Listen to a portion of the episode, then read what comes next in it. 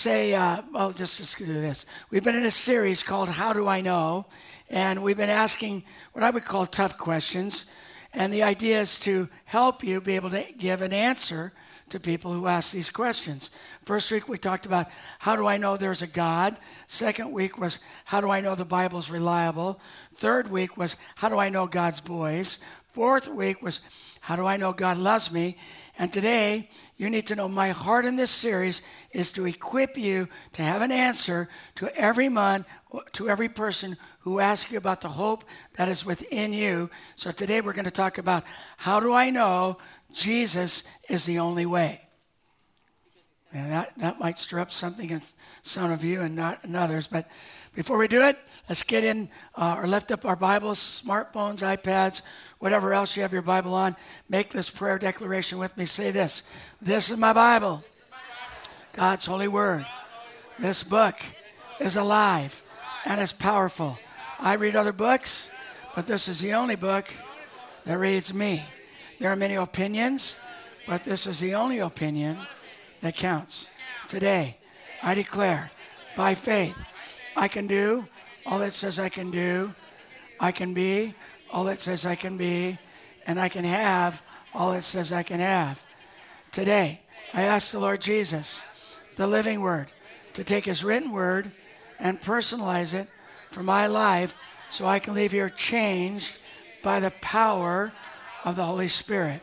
In Jesus' name, amen. So today, I want to deal with one of the most audacious things that Jesus ever said. Now, Jesus said a lot of audacious things like, you have to lose your life to save it. You have to love your enemies. Pray for those who persecute you. It is better to give than to receive. He said, the meek, that means the humble, patient, not defensive, having, having their strength under control people shall inherit the earth. He also said many other things that are contrary to the way we think as human beings. But probably the most audacious statement he ever made is in John 14, 6, where he says, I am the way, I am the truth, and the life. No man comes to the Father except through me. So when people claim to be atheists or agnostics or who uh, belong to other religions, and Christians say that statement, it means to them Christians are narrow minded, snobbish, and exclusive. And if you are here today investigating Christianity or just checking it out from uh, the mind, that kind of mindset this morning, uh, uh, uh and it kind of puts you off, I just want you to know I can understand that it can get under your skin a little bit, but hopefully today, when it's all over, you'll go, now I get it, okay? So this statement is so controversial that it addresses what I call three great myths about Christianity. Here's the first one all religions are basically the same. So many will say, when you get down to it and strip away all the surface level distinctions, get them down to their essentials, uh, you will find all religions basically teach the same thing. So it doesn't matter what you believe because all roads lead to the same place or lead up the mountain of God. In other religions, they basically teach the universal brotherhood, sisterhood, and fatherhood of God. And yet, with this one outlandish statement by Jesus, Christianity is put in a class all by itself. Because the only path to God, we believe, and Jesus taught, is Himself, Jesus Christ. And the reality is this you can write this down Christianity cannot be reconciled with any other religion. Acts 4:12. Listen to this verse. Salvation is found in no one else, for there is no other name under heaven given to men by which we must be saved. So the uniqueness of Christianity is rooted in the uniqueness of Jesus Christ. He is unlike any other religious leader that has ever walked the planet. Now, let me give you some statements made by other religious leaders, and uh, then, you, then I'll give you what Jesus says. So here's the first one. Other religious leaders have said, Follow me, and I will show you how to find the truth. but Jesus said, I am the truth. Other religious leaders have said, Follow me, and I will show you the way to salvation. But Jesus said, I am the way to eternal life. Other religious leaders have said, Follow me, and I will show you how to become enlightened. But Jesus said, I am the light of the world. Other religious leaders have said, Follow me, and I will show you many doors that lead to God. But Jesus said, I am the door.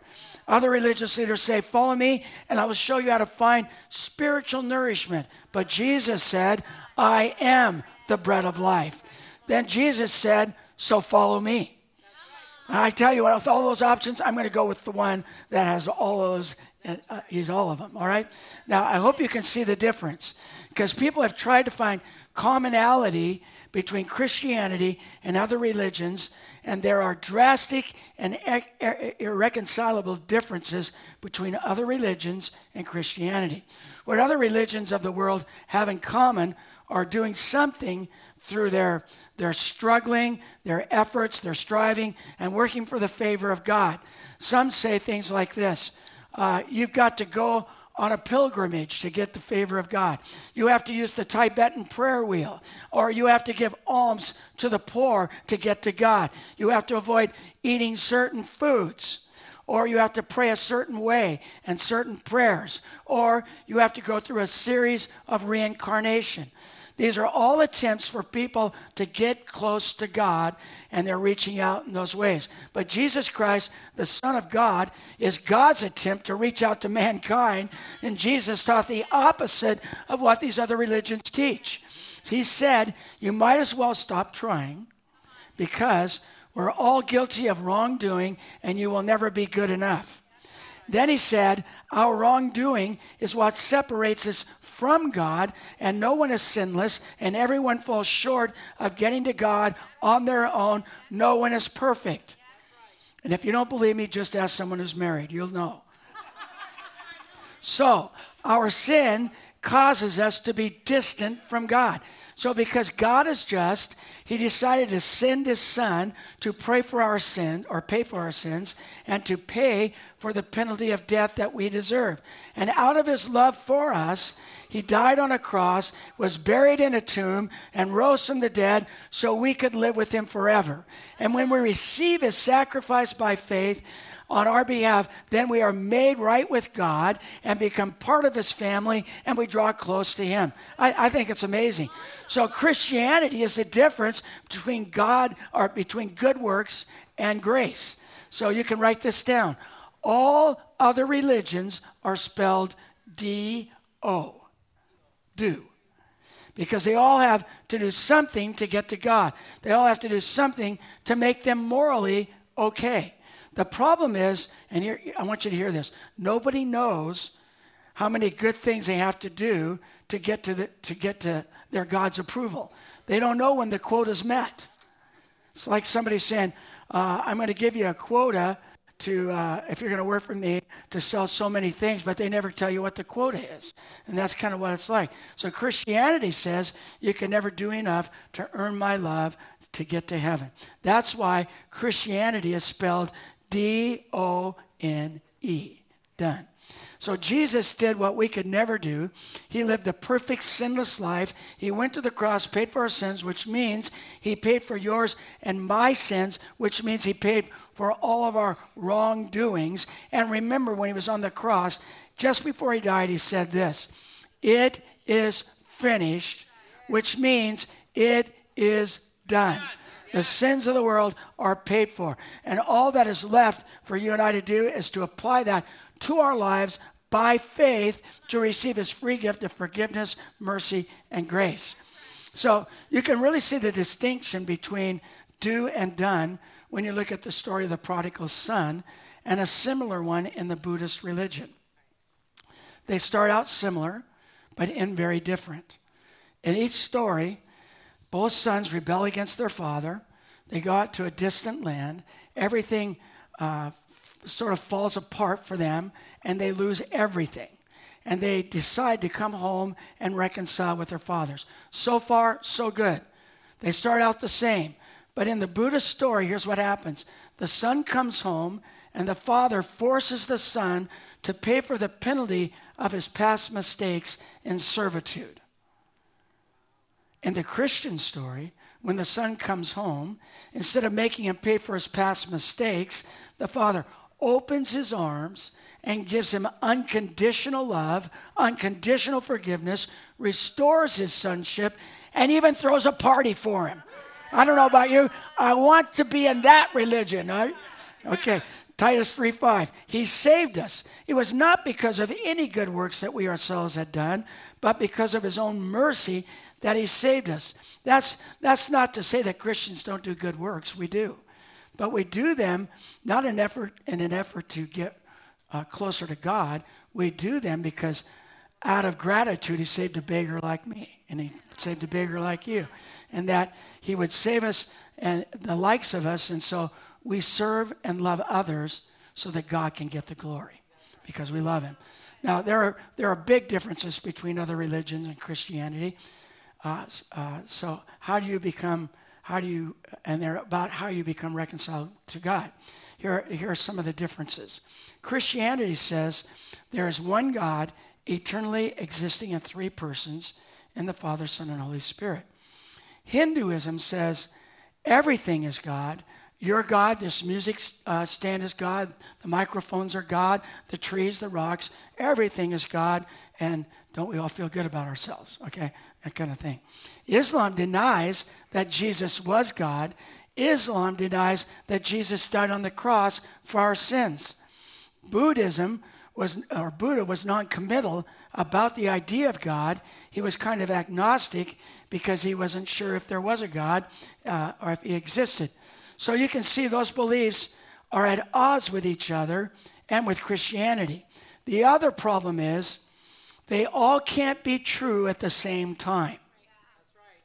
It would be illogical for God to go one side of the world and say, by the way, guys, I just want you to know I'm a God of three persons Father, Son, and Holy Spirit. I'm a good God. I, I, uh, I want you to know that uh, you can come to me through my Son, Jesus Christ, for your sins.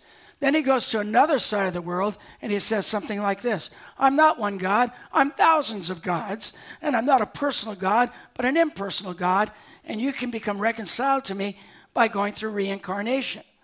Then he goes to another part of the world and says, I'm Allah, and here's what you have to do to get to me. If God did that, he would be schizophrenic.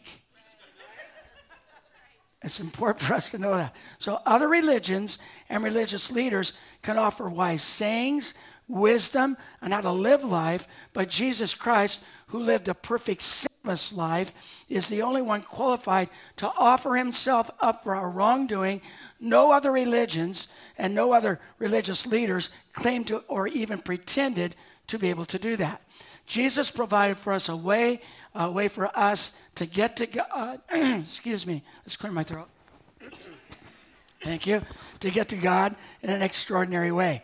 By God becoming man, that's called, by the way, the reincarnation, or the incarnation, I mean, which is called Christmas. All right?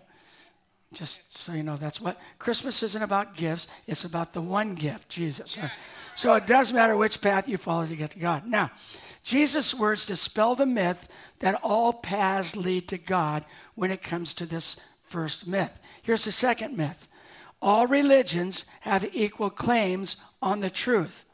So let's say Christianity is different from all the other religions, but it's still just one philosophy among many. Let's say it's only as valid as all the other religions, uh, religious systems. Even if there are some differences, they all have equal claims on the truth. So you have your truth, I have my truth, and uh, you know, hopefully the, everybody wants to make them all equally true. Now, this philosophy has a certain appeal in America these days because we live in a tolerant and pluralistic society. And our con- I found everybody's tolerant as long as you agree with them. But anyway, our Constitution protects every human being to believe whatever they want. Aren't you grateful for that? I am. But some people make the erroneous assumption because every belief is protected, therefore, every belief must be true. And that is just not the truth. The idea in this country, because of freedom of speech uh, is that we can grap- grapple things out, talk things out, so that in the end, the truth will emerge and win. And hopefully, we can talk things out without getting angry at each other. But I, I'll tell you this I'm, I am for every religion being open and talked about in public school. Do you know why? Because Christianity will always win out. And it always wins out if you equip your kids to be able to know the answer to these questions. So, uh, just because all religions are protected doesn't mean that all religions are equally true. So, Jesus warns us of being deceived by those who claim uh, to be the way of God. Matthew 24, 5, it's on your notes, but it says, For many will come in my name, saying, I am the Christ, and deceive many. Many have been declaring they are God incarnate uh, for centuries. And one true story is one that happened here in America in 1752 to 1820 uh, with a lady named Jemima Wilkinson. She convinced several hundred people, at least two to three hundred, that she was God in the flesh. She was the she told them she was the daughter of God. She told them she was their ticket to heaven. She told them uh, the only way to the Father. She was the only way to the Father. And one day, she and her followers, this is true. You can look this up. She was walking by a lake. They were all several hundred of them walking by the lake. And she said to them, Do you believe that I can walk across this lake? just like Jesus walked on the water. And they said, Yes, yes, you can. Uh, she said again, Do you believe that I can walk across this lake, walk on the water just like Jesus did? Yes, yes, yes. She answered, asked that question several times. And then she said this Well, if you already believe it, then I guess I, there's no need for me to actually do it. And she walked around the lake.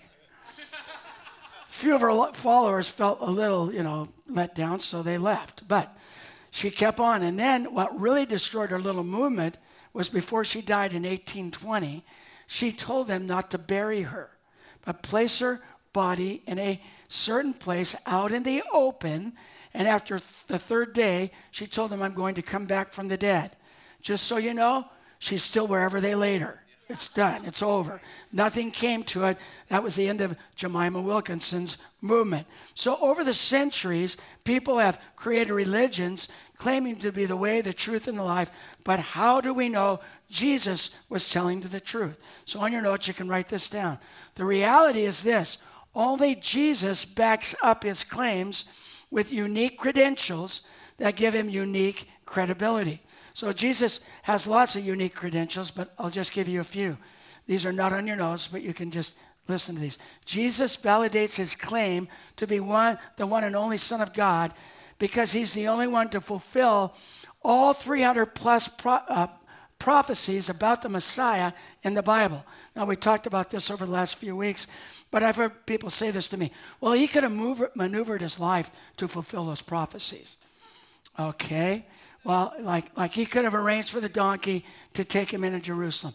Nobody in their right mind would say, I'm going to take that donkey into Jerusalem so they will praise me one moment and then crucify me the next. They, I don't think. Anyway, he, he couldn't arrange to be born in Bethlehem before he was born. He couldn't arrange his ancestry, and he couldn't arrange for how he would be put to death because nobody had heard of crucifixion when all the prophecies were written. So all he fulfilled, uh, he fulfilled all 300 plus prophecies, and mathematically, it would have been impossible just to fulfill eight of those, but he fulfilled all 300. Secondly, he validates his claim um, by his unprecedented character. Now, when you get to know someone better and better, you begin to see their flaws and shortcomings more clearly. Like I said earlier, just get married and, and here's the thing before you get married, your parents try to warn you. And they try to tell you about their shortcomings that they see. And I'm sure Lois's mom tried to warn her about me, but she was getting married too, so she was kind of blind about the whole thing. You know, so there you go. But anyway, the thing is, is you here's what you think. I can overcome any of these flaws. They're so wonderful. They're so perfect. And then you get married and you begin to see those flaws. Or you have a, a friendship. But let me just say this. The opposite was true of Jesus Christ. The more his followers got close to him and see him up close more and more, they marveled at his purity, his holiness, and his integrity. Truth is, no one was closer to him than John. And after being around him for over three years, this is what John said about him In him is no sin. Can you imagine someone spending three plus years with you and getting to know you? What, what would they say about you? I don't think they would say, In that person, there's no sin. Okay? John, uh, John said, Not a zip, no sin. Peter said it this way He committed no sin, and no deceit was found in his mouth. So his unique character validates who he is as the Son of God. Third, he validated his claim by performing miracles. He performed miracles not in private, not in, in darkness, not behind closed doors. He performed miracles out in public, in broad daylight, in front of the skeptics and everyone else. And in the ancient writings of the Quran and in Roman history, they admit and wrote and still have, you can find these, Jesus did miracles. So his ability to do the miracles further validates his claim. Then, fourth and the most spectacular validation of all is this. He fulfilled his own prediction that after three days he would be raised from the dead and he was in, and he was encountered by 500 witnesses. So who else but the son of god could spend three days in a tomb after being crucified and resurrected from that crucifixion? Only jesus christ. That's why peter could preach these words in acts chapter 2 after the resurrection. He said this Jesus of Nazareth was a man whose divine mission was clearly shown to you by the miracles, wonders, and signs which God did through him. You yourselves know this, for it took place here among you. See, didn't, Jesus didn't claim he was just the way to God, but he validated his credentials and firmly established his credibility. Myth number three Christians are arrogant when they say Jesus is the only way to, to heaven. Now, it might sound arrogant if it weren't true. And there are many, there are, when people say there are many ways to get to heaven, but the reality is this it's not arrogant to act upon the evidence. It's not arrogant to tell others there's only one way to God if the evidence points to Jesus' claims of being who he is. Uh, I heard a story about a, a couple that had a baby born uh, with jaundice, and it was pretty serious. So the doctor said, It's serious, but there is a remedy and a solution to be able to heal your little baby. All you have to do is get this certain light, and this light, you put it over the baby, it causes the skin to absorb the light, and then it activates the liver to function properly. So if that's the case, the parents could have responded, "That's too easy." That's I, there's got. I I like to take that baby and just scrub it and bleach and do something you know to to make it to make that stuff go away. Or you could just say, "How about we just ignore it, and it'll get better." But the doctor says, "No. There's only one way to cure this little child from jaundice, and that is through this light." And would we accuse the parents for being narrow minded, for trusting what the doctor said? No. It's not arrogance to act upon the evidence. What we do is we, we need to understand this. We all have an illness called sin. And Jesus, the great physician, says, I'm the light to put over your life that can save you. Okay, 1 Peter 3:15. This is kind of our theme today, really. Always be prepared to give an answer to everyone who asks you to give the reason for the hope that you have. But do this with gentleness and respect. You might have the solution, you might have the cure, but that means every Christian should not only be able to tell others about the credibility and the credentials of Jesus, but do it with humility and do it with gentleness. All right? Now, if Jesus dispels those myths, it brings up uh, a commonly asked question. And here's, I've heard this many times in my life. What about those who live in an isolated place? And uh, I think that's a, viola- uh, uh, I mean, a, a, valid question. I think it should be asked, really. So the first thing we need to know is if that's true and they're in isolated places, here's what you need to know about what God says about that. Number one, God puts each person in the place where they might reach out to Him. This is how much God loves us. Look at these verses Acts 17, 26 through 27. From one man, He made every nation of men, that they should inhabit the whole earth. And He determined, listen to this, the times set for them and the exact places where they should live. So if you don't like Grace Harbor, it's God's fault. All right? Why did he do that? Here's why. God did this so that men would seek him and perhaps reach out for him and find him, though he is not far from each one of us. Isn't that amazing? So if, if you're on, uh, on some faraway island, it's because God wanted you there. And you need to know this it just might be the place that you would call out to God. It's where you would call out and try to reach him. And God says, and I, and I love this last part, He's not far from each of us. God is not playing some cosmic, cosmic hide and seek uh, game with us. He's not just putting us in places to see if we can find him. No, he's ready for us to reach out to him and he wants to be found. All right?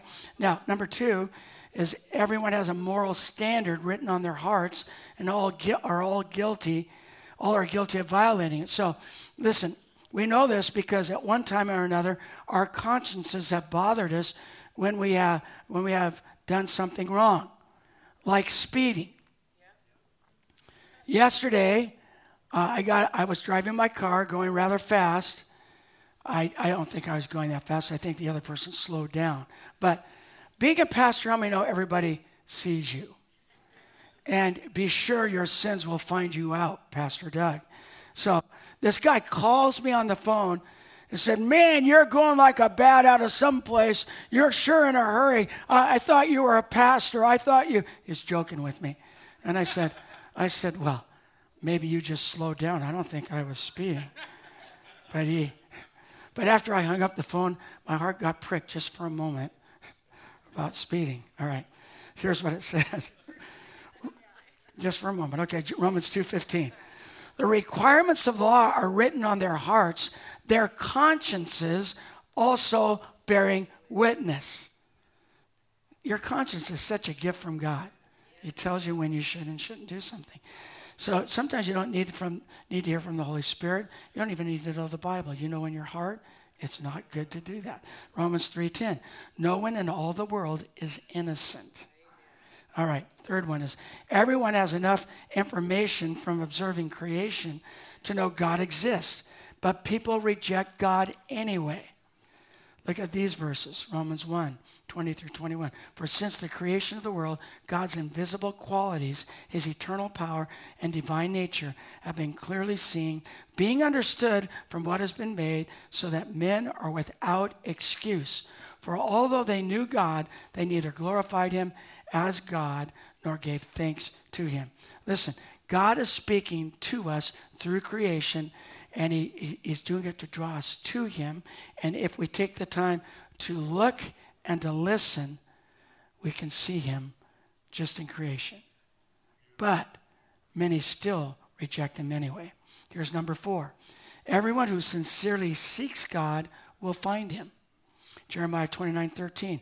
You will seek me and find me when you seek me with all your heart. So the truth is, the Bible tells us it's the Holy Spirit that first seeks us, and then as He draws us, it makes it possible for us to seek after God. So, what do these last four points suggest? To me, these points suggest to me that, and I hope to you, that people everywhere in the world who respond to the understanding that they have and earnestly seek after the one true God will find an opportunity in some way to receive Jesus as their personal Savior and have eternal life.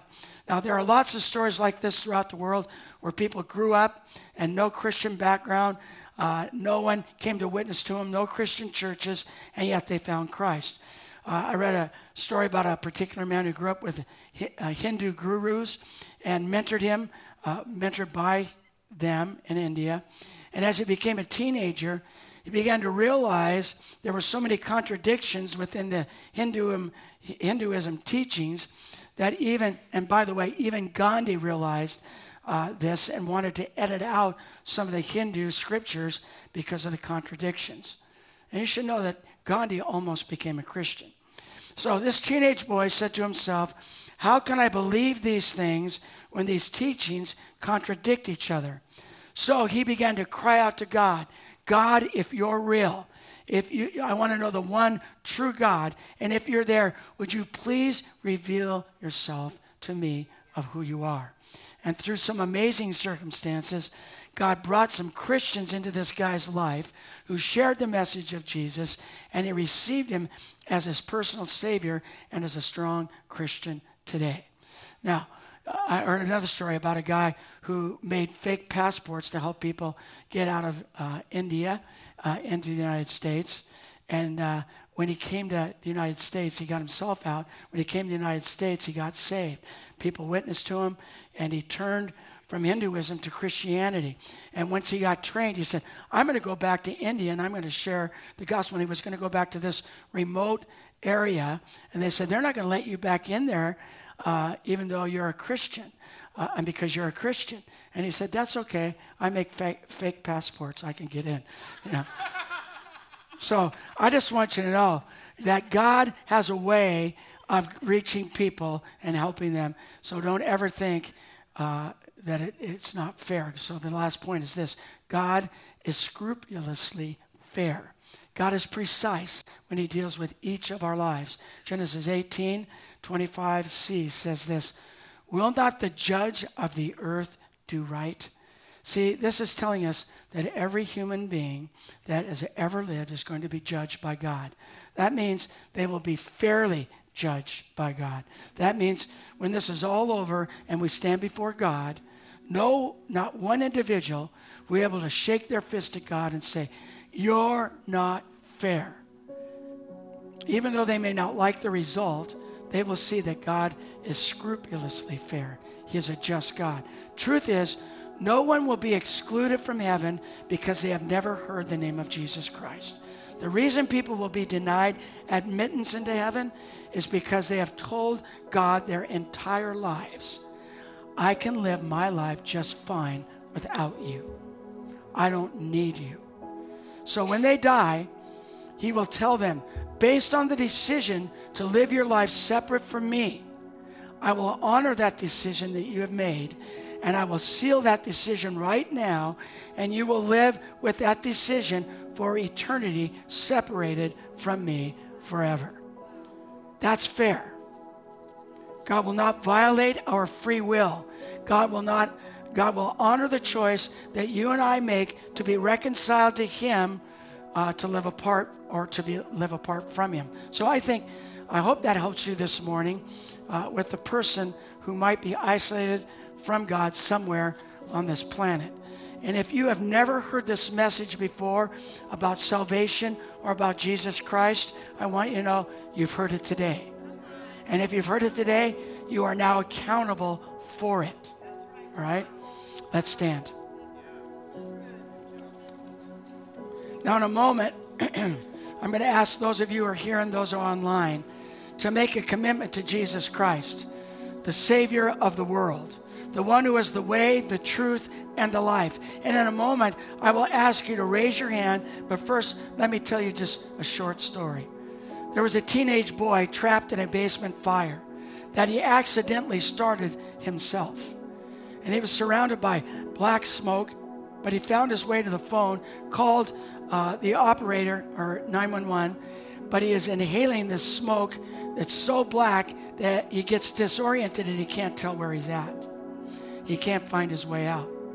Fear begins to fill his mind and his emotions because he realized he couldn't save himself.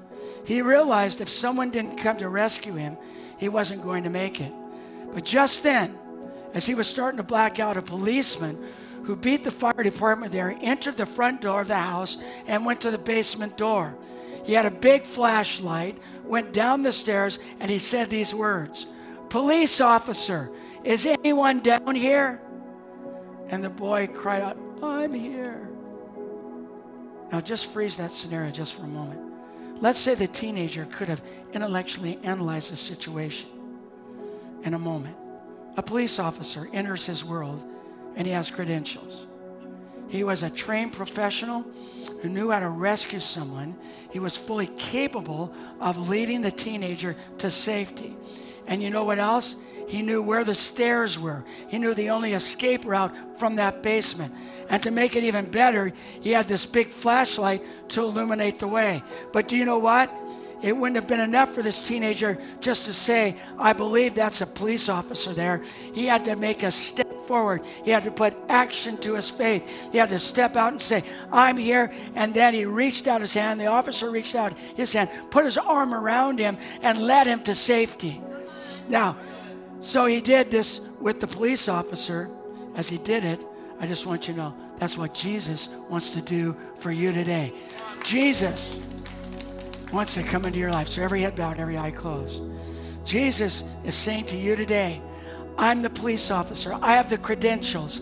I want you to know I don't need a big flashlight. I am the light. I know where the stairway is. And I'm calling you today to reach out to me so I can rescue you from the inferno that you don't have to face.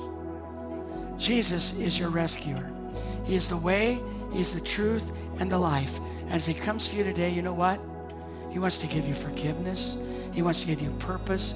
He wants to give you fulfillment. He wants to give you adventure and eternity with Him.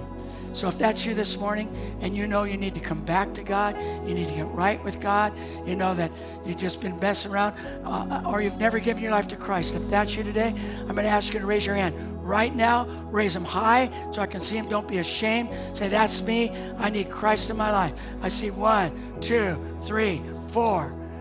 Any more? Just four? All right, just four. That's, that's amazing. Come on. Come on. We had three last service. We had four this service. Now here's what we're going to do. We all pray this prayer together because you're not going to enter into salvation just with Jesus. You get the whole family of God around you to help you grow. So say this with me Father God, thank you for loving me so much that you sent your son, Jesus, to die in my place. I ask you, Jesus, to forgive me of all my sins, all my mistakes, and all my failures. Come into my life and be my Savior my Lord, my boss, my friend, and my King. And by your grace and by your power, I will serve you for the rest of my life. In Jesus' mighty name. And everybody said, Amen. Come on, let's give the Lord a big hand. Okay, if I could have prayer people come on up. We're going to end with a worship song. If you gave your life to Christ, uh, then, then come up and tell somebody, and they'll give you some materials to help you. And then, secondly, just so you know, if you need prayer for anything, we believe in prayer here healings, miracles, signs, and wonders. God can do that as you get prayer this morning. So let's worship, get some prayer.